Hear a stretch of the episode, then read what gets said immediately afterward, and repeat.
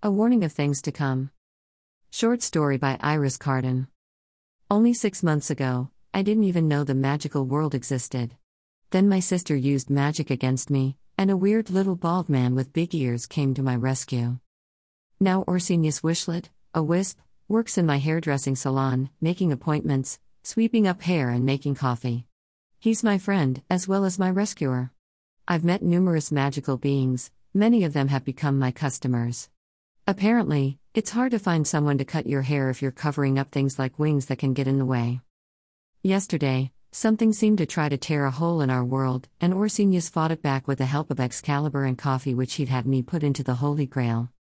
I don't understand what all that was about, and neither does Orsinius. He had Excalibur and the Grail because Merlin, the mythical magician from King Arthur's court, had asked him to look after them. Orsinius and I are meeting Merlin at a coffee shop near the salon. We both want answers, and hopefully he has them. We're here first. Merlin walks in. Most of the magical beings I have met try to fit in. They dress the same way as humans, and use a magical glamour to disguise any obvious differences such as wings or extra eyes or tails. Merlin just looks like what he is. He dresses as he probably did in King Arthur's court, with a pointed hat and robes and the wooden staff.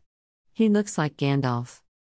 People turn to look, then go back to their own coffees and conversations. Merlin puts his hat and staff on the empty chair beside him. A waitress takes our orders. Once she's gone, he begins to talk. It's all right, Miss Sutton. People rationalize what they don't understand. Many of the people here think I'm on my way to or from a comic convention. The person behind you thinks I'm probably crazy but most likely harmless. The waitress thinks it's great that I'm confident to dress the way I want to, because she secretly wants to wear goth clothes to work but is afraid of people's reactions. Actually, her boss would be quite happy for her to wear whatever she wants because she's a very good employee. I don't know how he knows what I'm thinking, but it's probably the same way he knows what everyone else is thinking. You wanted to know about the incident yesterday? You handled that very well, Mr. Wishlet, with your very useful assistance, of course, Miss Sutton. Using a mild magical liquid like coffee to access the power of the cup was a brilliant plan. Mr. Wishlet, you know what is beyond reality? Yes, Orsinius answers. It's unreality. I have seen it. My burrow is on the border. But whatever that was yesterday was not unreality. No, it was definitely not unreality. Do you know what is beyond unreality? I have never thought about it, Orsinius answers. Well, I can tell you, Merlin answers.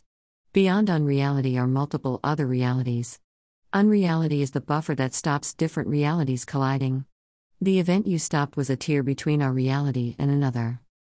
But, I ask, if realities can't collide because of unreality, how did this happen?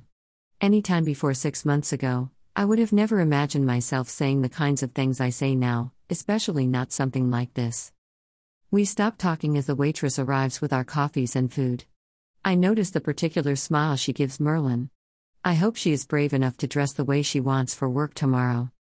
Once she leaves, Merlin answers my question. It should not be possible, Miss Sutton, he says. But something very strange is happening at the moment. There have been shifts in reality. You, in fact, have been a part of it, although unknowingly. That spell your sister used against you should not have worked. Lady Justice found the actual spell. It was just nonsensical words, with no power behind them at all. Yet it worked, and you were trapped until Mr. Wishlet found you. Things that cannot happen, that defy the laws of magic, are happening. How can that be? Orsinius asks. We believe, that is Lady Justice and I believe, that there is a magical practitioner breaking the rules of magic. We don't know what this person is trying to do, or whether or not they are achieving their goal, but they are using forms of magic which are banned. These forms of magic are so dangerous that they create an effect that send ripples out into the world, the way a rock thrown in a still pond sends out ripples. These ripples have had a number of effects on both the magical and non magical worlds. So a nonsense spell from a novelty book actually worked, realities that should never meet have broken in on each other, and I am afraid of what might happen next. But, for reasons I do not understand, the two of you seem to be at the center of these events. In fact, Miss Sutton, you specifically are at the center of the events as Mr. Wishlet only happened to be there to discover you trapped. So perhaps the ripple only went in one direction, not across the whole pond. I'm the center of events? I ask, incredulous. Why me? Why would magical side effects target me? My thought would be that you have some relationship to the practitioner involved. Strong magic requires a price to be paid. I don't mean mild magic like coffee, or my casual mind reading earlier. Magic aimed at having a big effect has a cost. Usually that price is taken close to home. But I didn't even know the magical world existed until that day my sister did that spell, and Orsinius found me. How would I have any links to any magical practitioner? The nonsense spell your sister used came from an old book. Could that book have come from someone in your family? Maybe my grandmother? I never met her, but my mother said she was crazy and thought she was a witch and could make things happen, but of course she actually couldn't. That information could be helpful. Lady Justice and I will continue our research, and we will definitely look into your ancestors. Perhaps your grandmother's belief was based in something that was far more real than your mother knew. In the meantime, I want you to wear this amulet for protection. Mr. Wishlet, as the guardian of Excalibur, you already have the best magical protection available.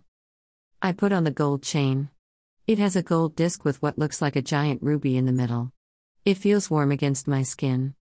I don't really want to know what it's going to protect me from. Dash. Orsinius Wishlet stories to date are Lost and Found. A Wish Come True. Sweet 16. A Sanctioned Theft. An unexpected visitor. Finding a friend. The old cup. The rip. A warning of things to come. Find Iris Carden's books. At Lulu, publisher, https colon slash slash www.lulu.com slash spotlight slash iriscarden. At Amazon https colon slash slash www.amazon.com slash iris iriscarden slash e slash b 0087 4 da.